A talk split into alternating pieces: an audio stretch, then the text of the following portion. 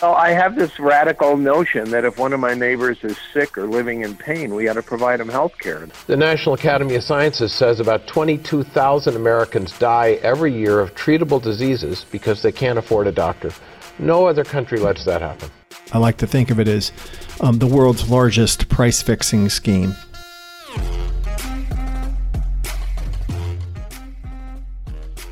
From the offices of Civic Ventures in downtown Seattle, this is Pitchfork Economics with Nick Hanauer. An honest conversation about how to make capitalism work for everyone.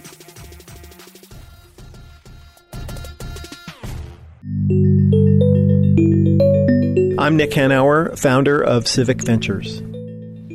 I'm Stephanie Irvin. I run a lot of our advocacy and campaign work here at Civic Ventures.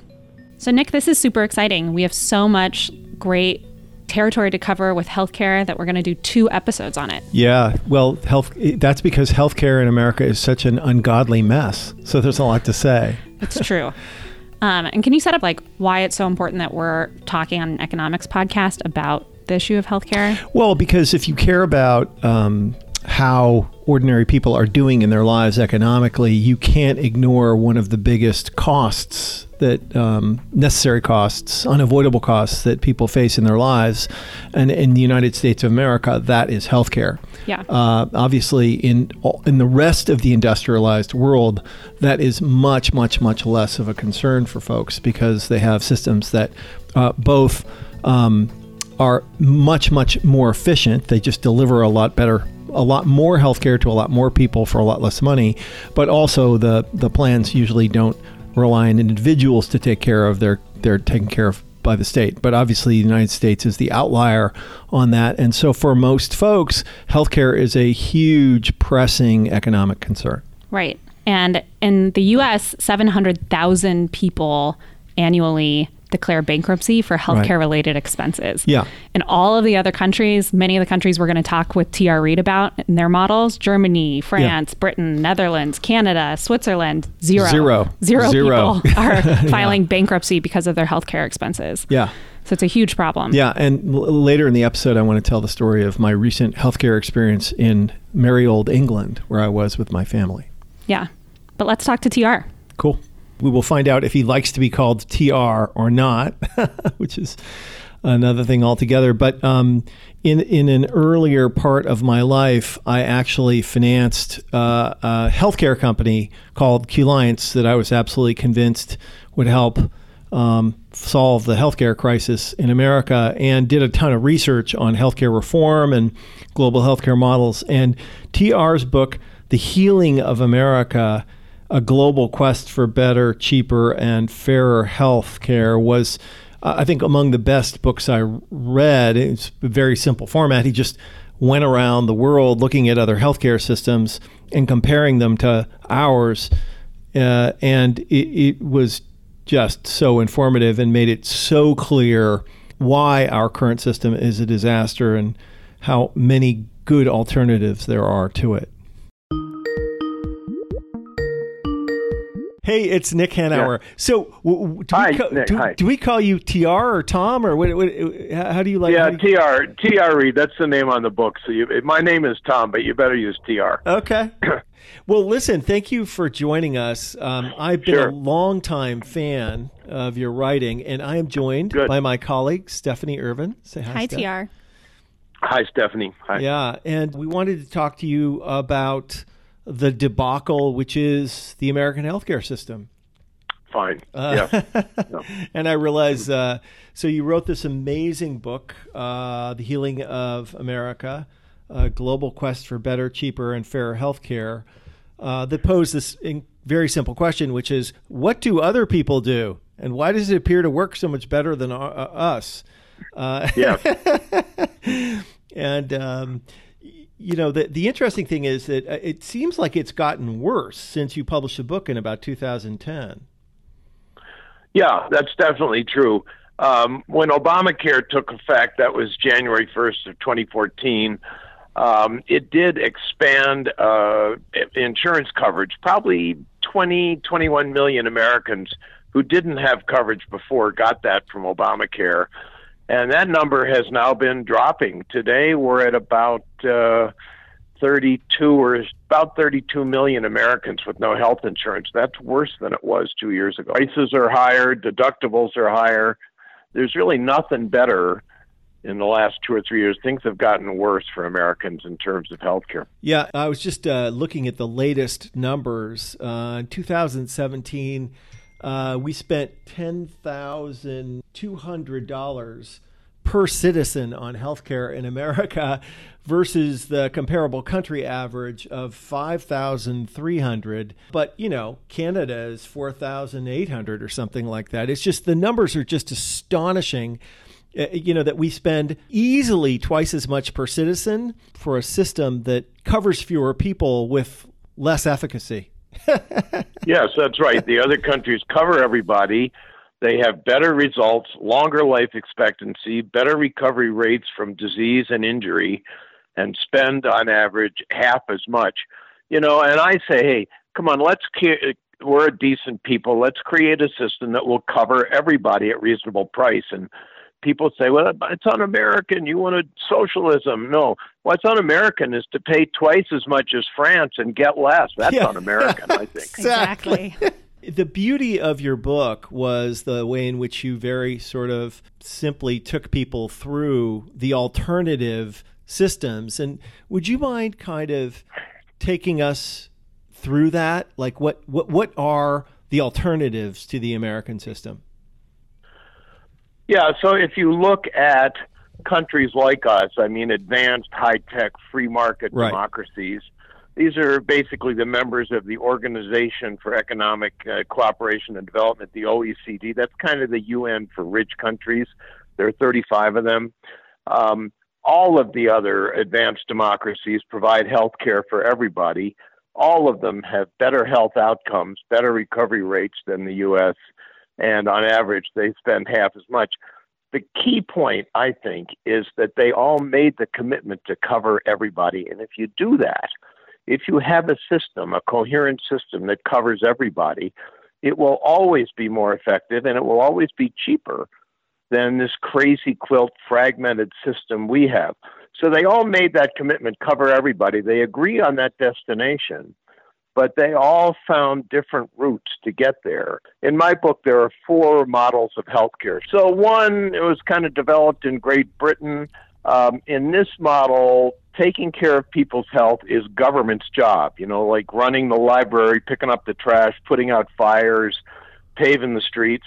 Um, if you're sick or have need health care in Britain, uh, you go to a government-owned hospital. The doctors, the nurses, the lab technicians are government employees, and government pays the bill. 98% of the people in Britain never get a doctor bill in their whole life. And when I was there, they said to me, you Americans, you're always paying doctor bills. Why would you want to do that?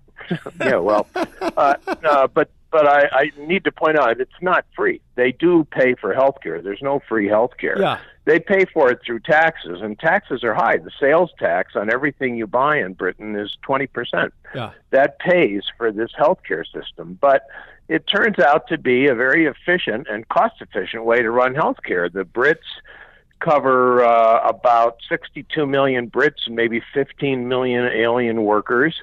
Um, they have better life expectancy, better health outcomes than the U.S., and they spend about 44% as much per capita as we do and cover everybody. So they're getting more and spending less, but it's a government system. In fact, when people complain about socialized medicine, I would say, yeah, the British system where government provides the care and government pays for the care, that sounds like socialized medicine to me. So that's one approach. And you know what? It works, and therefore it's been copied in a lot of countries Spain, Italy, all of Scandinavia, New Zealand, uh, Cuba is a famous example of, uh, of that kind of the British model socialized medicine. But I don't want you to go away thinking the only way to cover everybody is some big government nanny state program because if we jump across to the mainland of Europe, um, in Germany, we find the mirror image of the British system. Germany covers everybody with private insurance, private doctors, private hospitals, private labs. Uh, Germany has much less government involvement than the U.S. We have, when Americans turn 65, everybody goes on a government insurance plan, Medicare. In Germany, they stay with private insurance, cradle to grave. We have Medicaid, that's a government insurance plan for poor people. In Germany, poor people are on private insurance and the government subsidizes the premium. So that's a more private system than we have private insurance paying private doctors, and that system works too. Germany covers about 87 million people, much better health statistics than the U.S.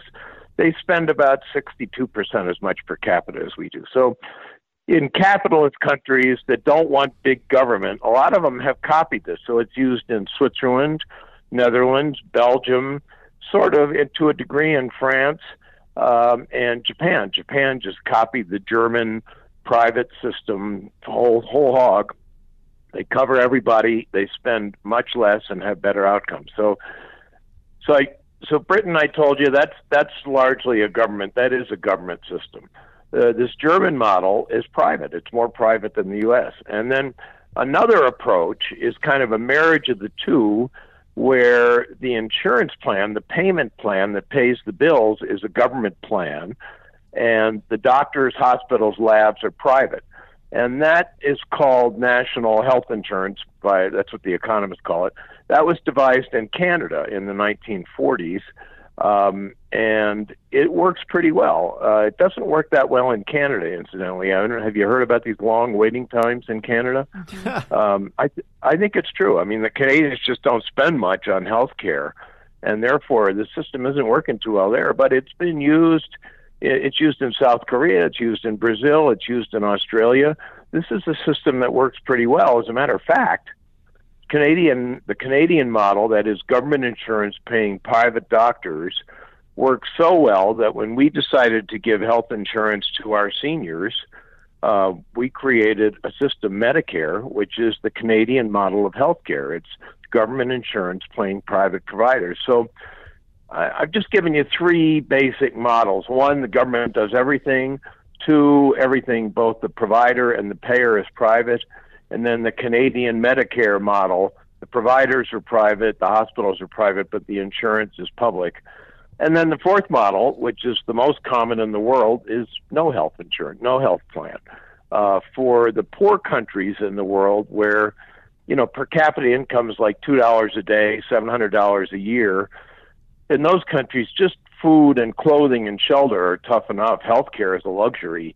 In you know, in African countries, most of India, a lot of South Asia, uh, rich people get health care in those countries, and the rest of the people either stay sick or die. So, those are the kind of the four models. In the rich countries, where they cover everybody, they do it in one of the first three. And you know, Nick, the interesting thing I found when I did this book is uh, I went around the world for about two years looking at these plans to figure out how they worked. I made a movie about it for PBS, and they sent me back around the world. Pretty good deal to to uh, see the same docs and everything, make a movie. And what's please the don't what's tell. the what's the documentary called? It's called uh, Sick Around the World. It's a terrible title. It's a pretty good movie. It won Okay. a lot of awards. Sick Around the World. It's on PBS.org. You Okay. can stream it. You can find it Sometimes, online. every once in a while, it's on Netflix. Um, here's the thing: I don't want you telling the accountants at PBS this, but guess what? I could have seen all the different models of healthcare and never left home, because right here in the United States, the world's richest country, we've got them all.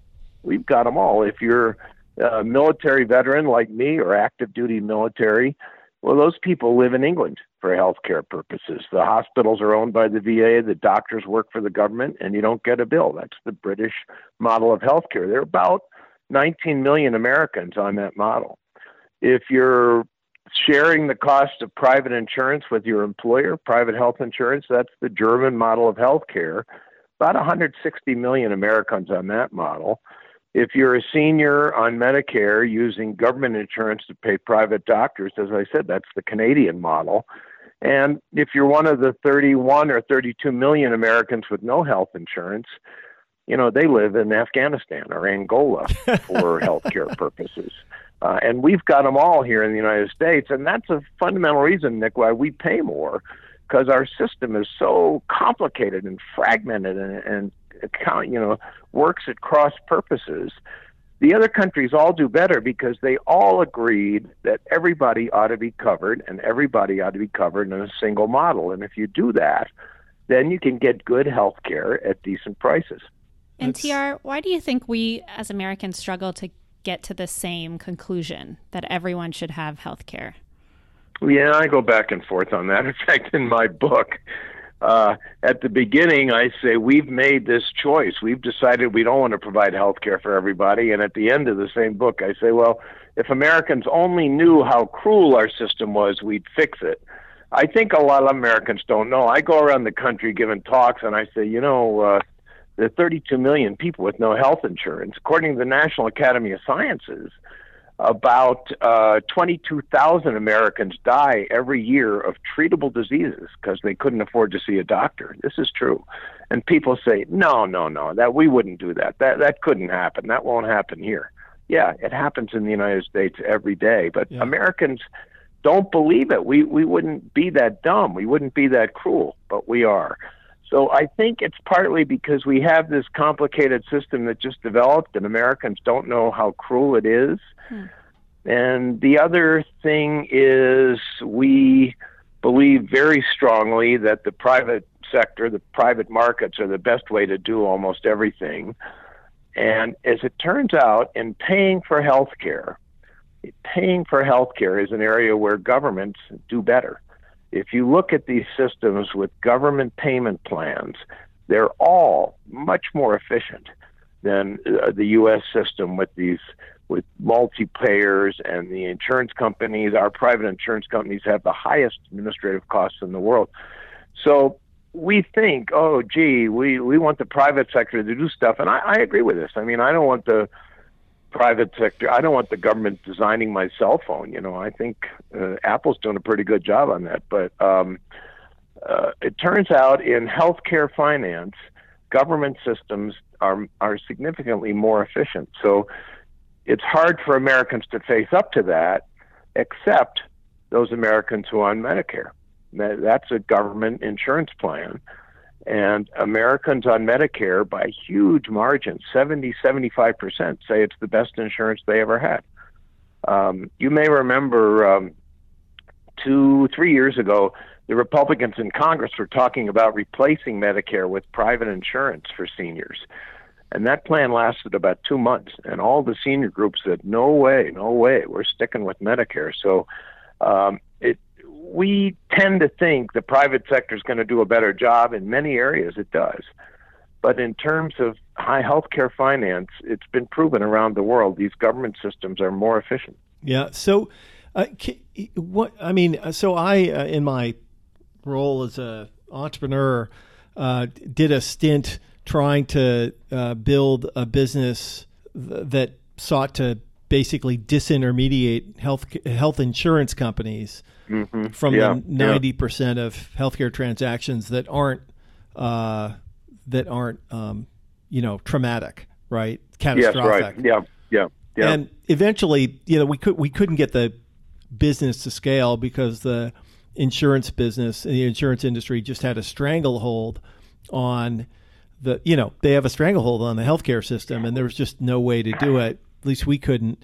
But it certainly taught me a lot about how the system works and uh, yeah, but, but, which by the way is what, how I how I ended up reading your book. And what struck me about our system is it's basically the world's largest price fixing scheme. Yeah, the, the, that's a very good way to describe it. Yeah. yeah, you know, like if we bought a blood test through an insurance company, that blood test might cost a hundred dollars, but if we paid cash money, it was. Mm-hmm twelve dollars. Yeah. Uh, colonoscopy in one place cost five thousand dollars. The same procedure another place would cost six hundred dollars. It's just it was just incredible how much craziness there is in our system. And one of the smartest investments the insurance businesses companies have made is they bought congressmen. They have right. enormous clout in the U.S. Congress and every state legislature. I'll give you an example when Obamacare was being debated, the original plan of the bill tried to cut the administrative costs that insurance companies right. can add to every doctor bill. And their lobbyists went in and wrote into the law that they can add 20% administrative costs to every doctor bill. They wrote that into the law. And that's one of the key reasons we're the most expensive. You know, I told you Germany has private insurance. Their private insurance companies have administrative costs of 5.5%. That's the most they're allowed. Our guys have four times as high costs, and yet the CEOs of our insurance companies make 50 times what the Germans make. So they can get away with that because they have political clout in every legislature.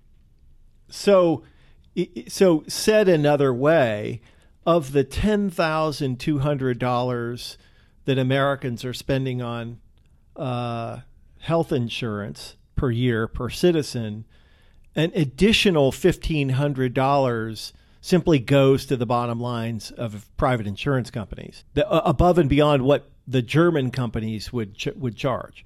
It's 15%. Yeah, exactly. Yeah. Well, I mean, and if you take Medicare, which is a government insurance plan run by government bureaucrats, their administrative costs are 2.8%.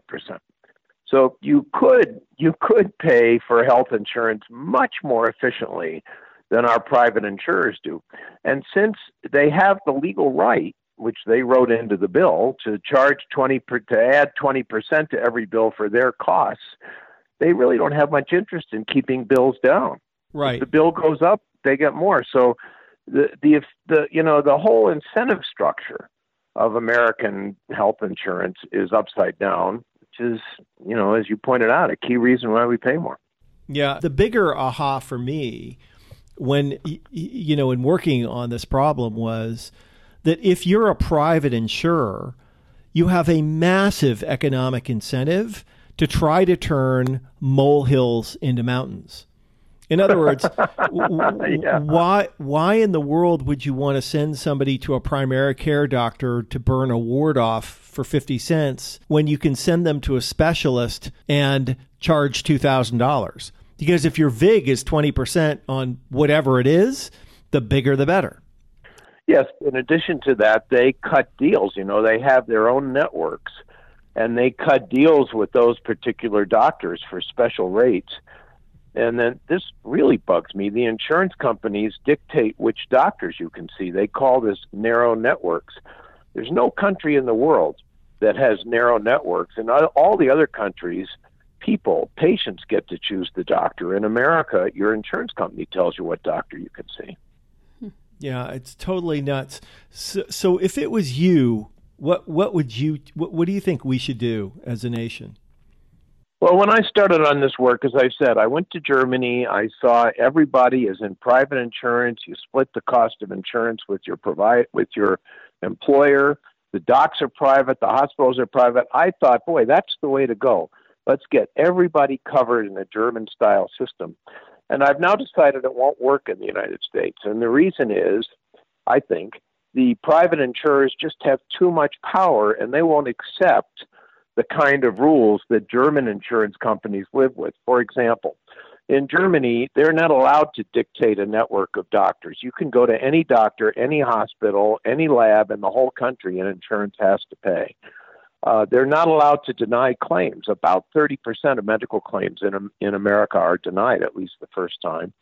Uh, in Germany, if the doctor certifies the claim, they have to pay. And get this in Germany, the insurance company has to pay both the doctor and the patient within three days. Anybody in America wow. has that deal? Nobody has that deal.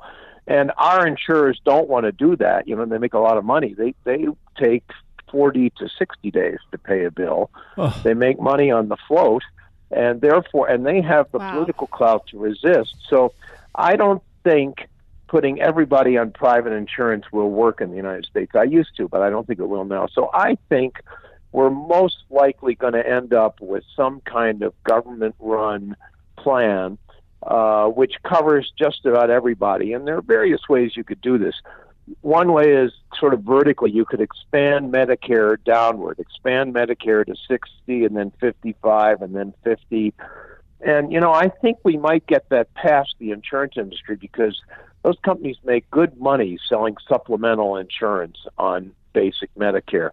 Um, another way to do it would be what some people call expand horizontally. That is, uh, take the uh, government programs that exist already, uh, the TRICARE for military members, the VA, Indian Health Service, and expand them out to cover police, teachers, etc., and then cover everybody. What I'm saying is gradually expand the existing government programs to cover more people. I think is the most likely way we're going to do it. I've noticed several of the Democratic candidates have proposed a kind of buy-in where people can buy into Medicare at any age without waiting till they're 65.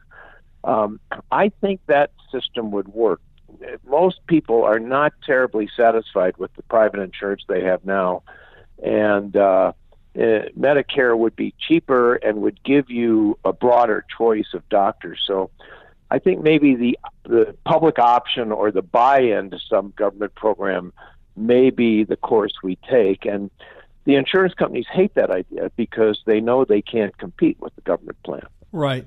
So wouldn't it be wouldn't it be better for business American businesses if we had a, a universal model or expanded Medicare for all, like to take the burden of trying to provide employee provide employer provided health care? Wouldn't that make us more competitive with nations who have that?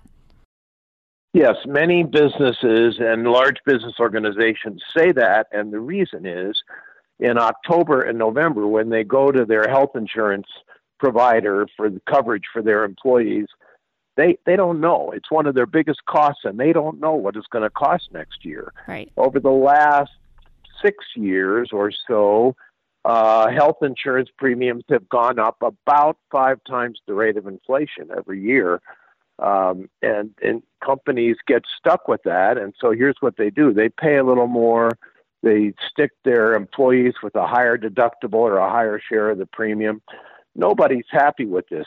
And I keep asking chambers of commerce, why do you want to do this? Why do you want to do this? And I think uh, a reason is in most chambers of commerce, the local insurance industry has a very powerful voice, and uh, therefore they've been fighting it. But many employer groups that have looked at this have said, yeah, let's get out of paying for health insurance and let somebody else take this over, like, for example, maybe the government. Right. And wouldn't it be better Yeah. for business if people were healthier also? Yes, exactly. Yeah, you don't lose your employees to sick leave. Um, your employees aren't, you know, exactly right. It would be better to have a healthy workforce and you knew that your employees and their families could get reliable care at a decent price. It'd be much better for an employer. They- They, they'd rather not worry about this. Um, plus, for the employee, um, if we went to a government health insurance system, it would almost certainly be cheaper than private insurance. And therefore, that money that your employer is paying for the premium presumably would now go into your salary. By Right. many estimates, Right. uh, salaries would go up between 10 and 15 percent for everybody if uh, employers didn't have to pay the health insurance premium.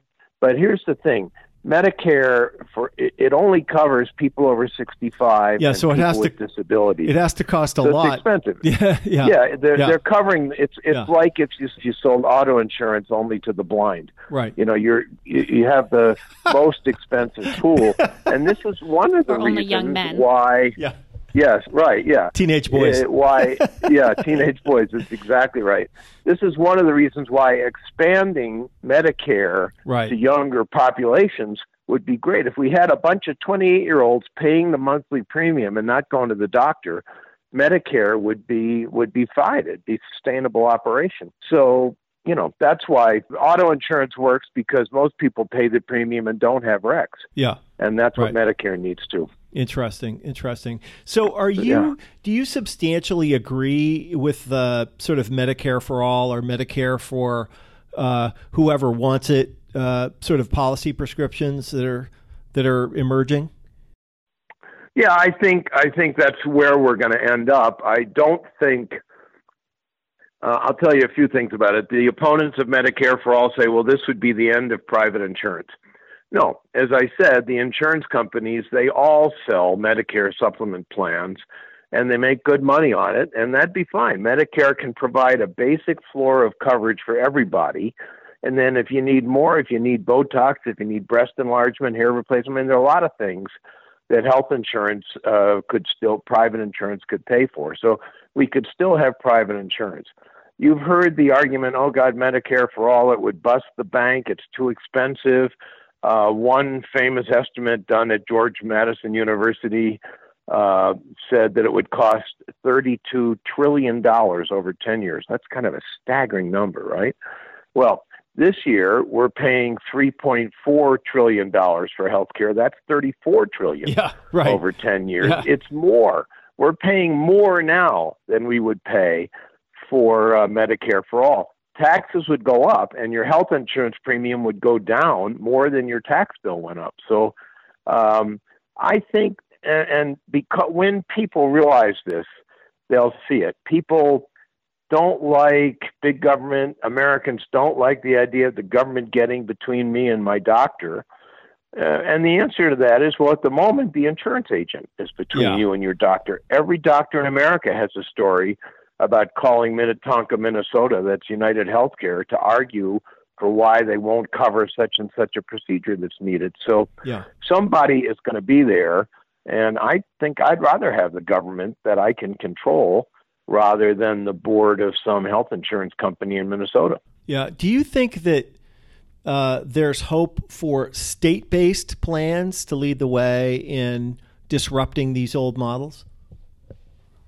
Well, I thought so. Uh, if you look at American history, a lot of really important ideas in our history have started Yeah.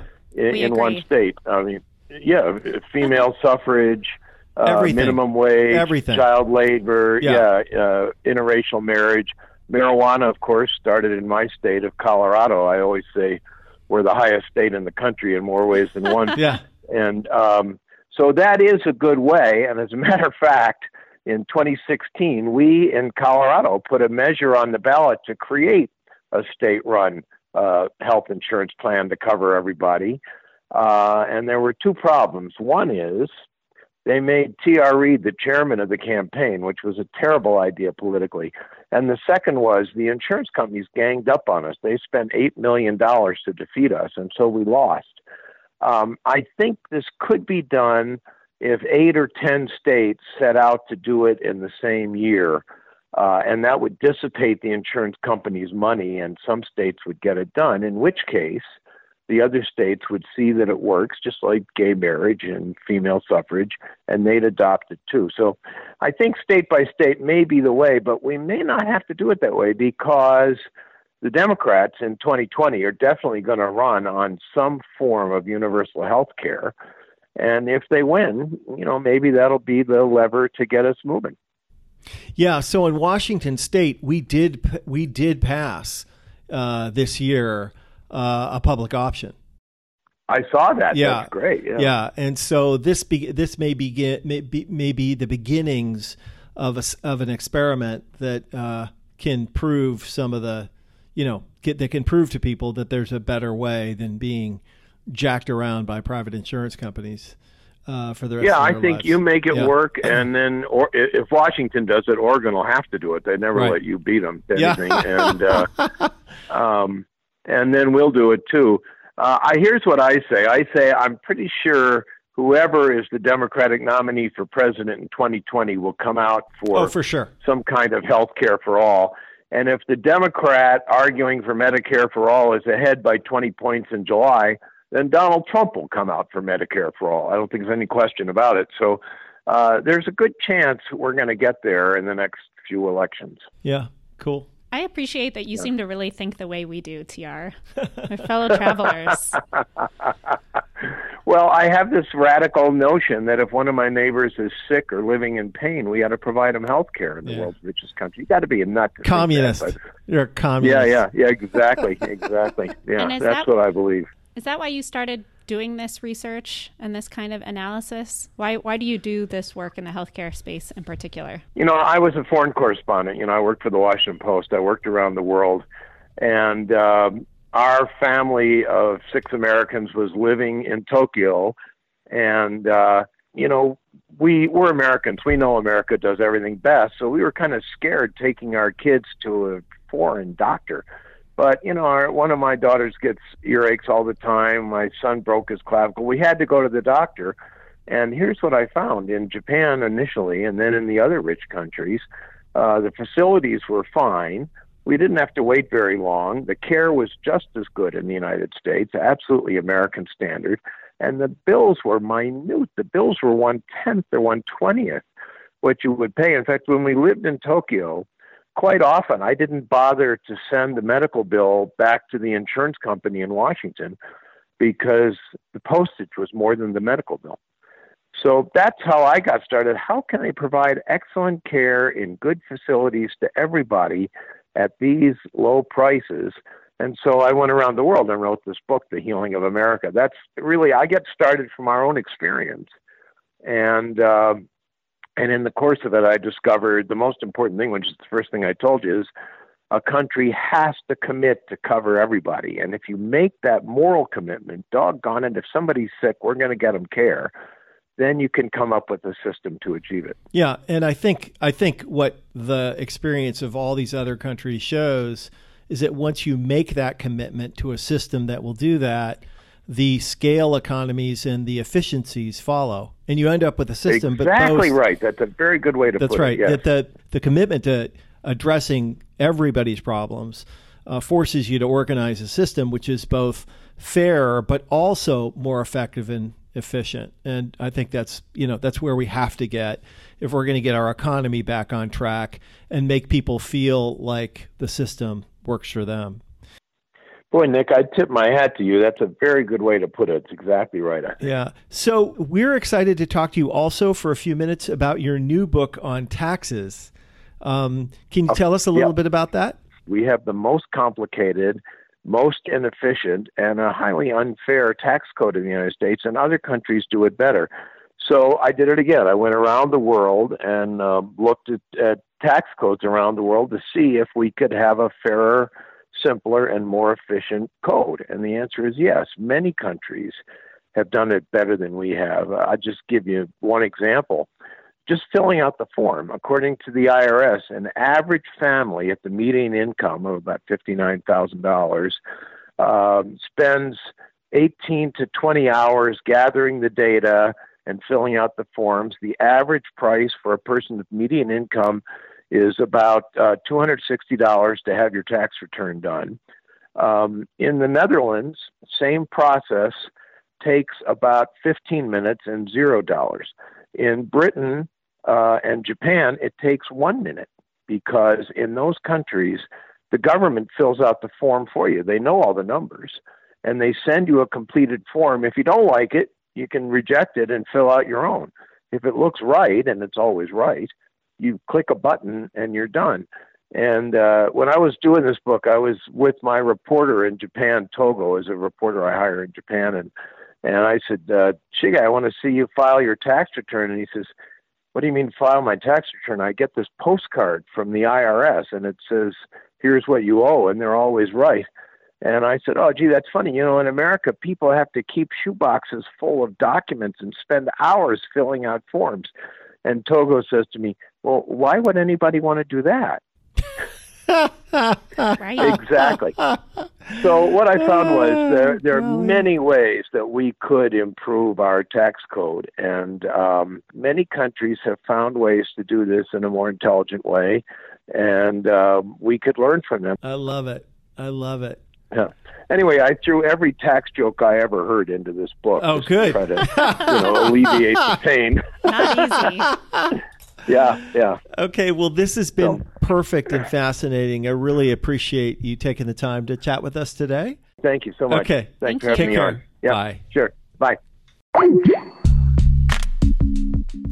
So I loved our conversation with TR. I really feel like I got a good overview of the different models that exist out there and what he thinks is possible here in the US.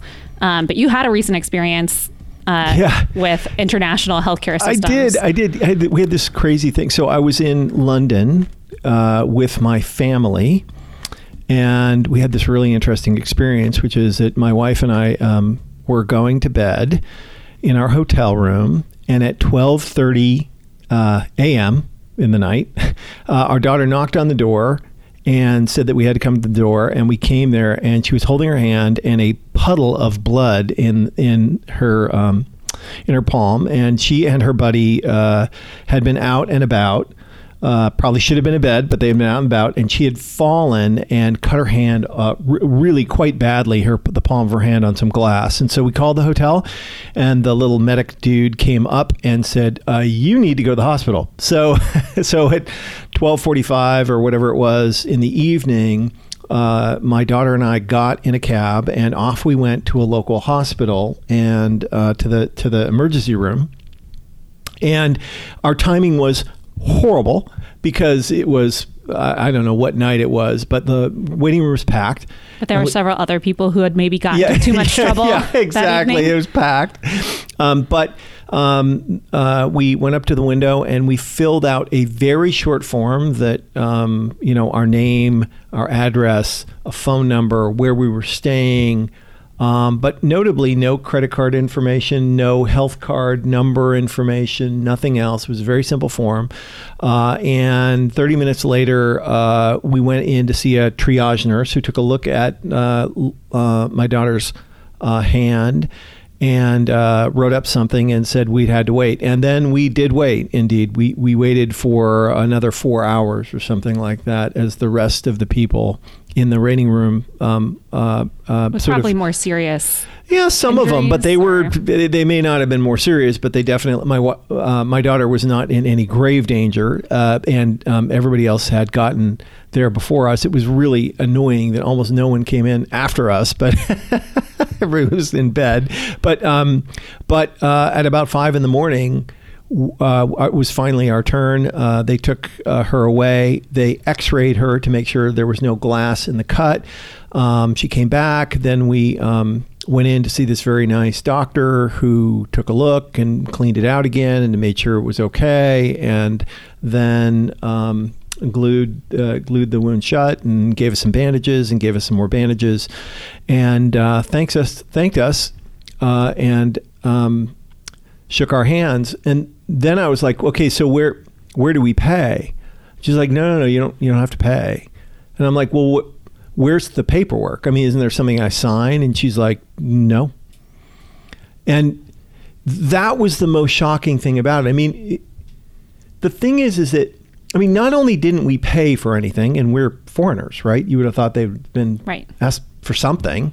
Uh, Happy to gouge you for something, extra tourism something, dollars. yeah, exactly, something, some amount of money, and, and, and but it wasn't just that they didn't want money; it was that that interaction with their healthcare system didn't generate any paperwork.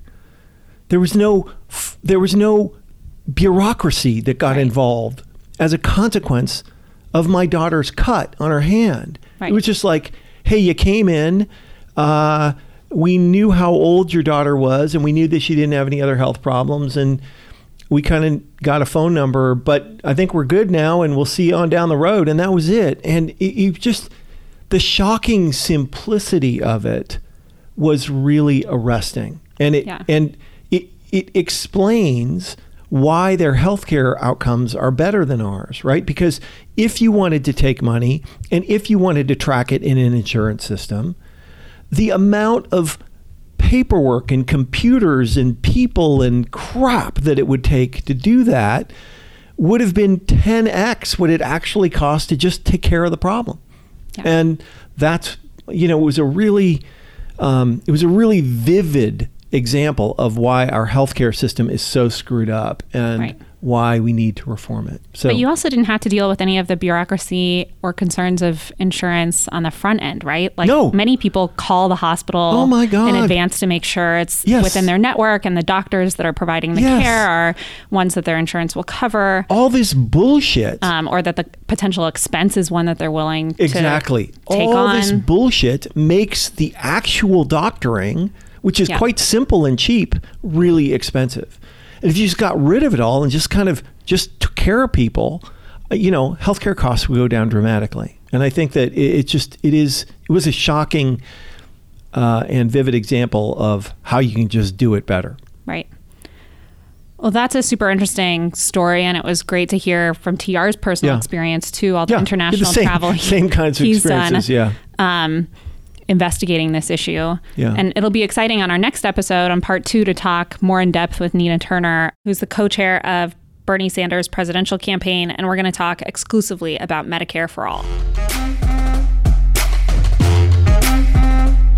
Pitchfork Economics is produced by Civic Ventures. The magic happens in Seattle in partnership with Larj Media. That's L A R J Media and the Young Turks Network. Find us on Twitter and Facebook at Civic Action, follow our writing on Medium at Civic Skunkworks, and peek behind the podcast scenes on Instagram at Pitchfork Economics. And one more, you should definitely follow Nick on Twitter at Nick Hanauer. As always, a big thank you to our guests, and thanks to you for listening from our team at Civic Ventures Nick Hanauer, Zach Silk, Jasmine Weaver, Jessyn Farrell, Stephanie Irvin, David Goldstein, Paul Constant, Stephen Paolini, and Annie Fadley. See you next week.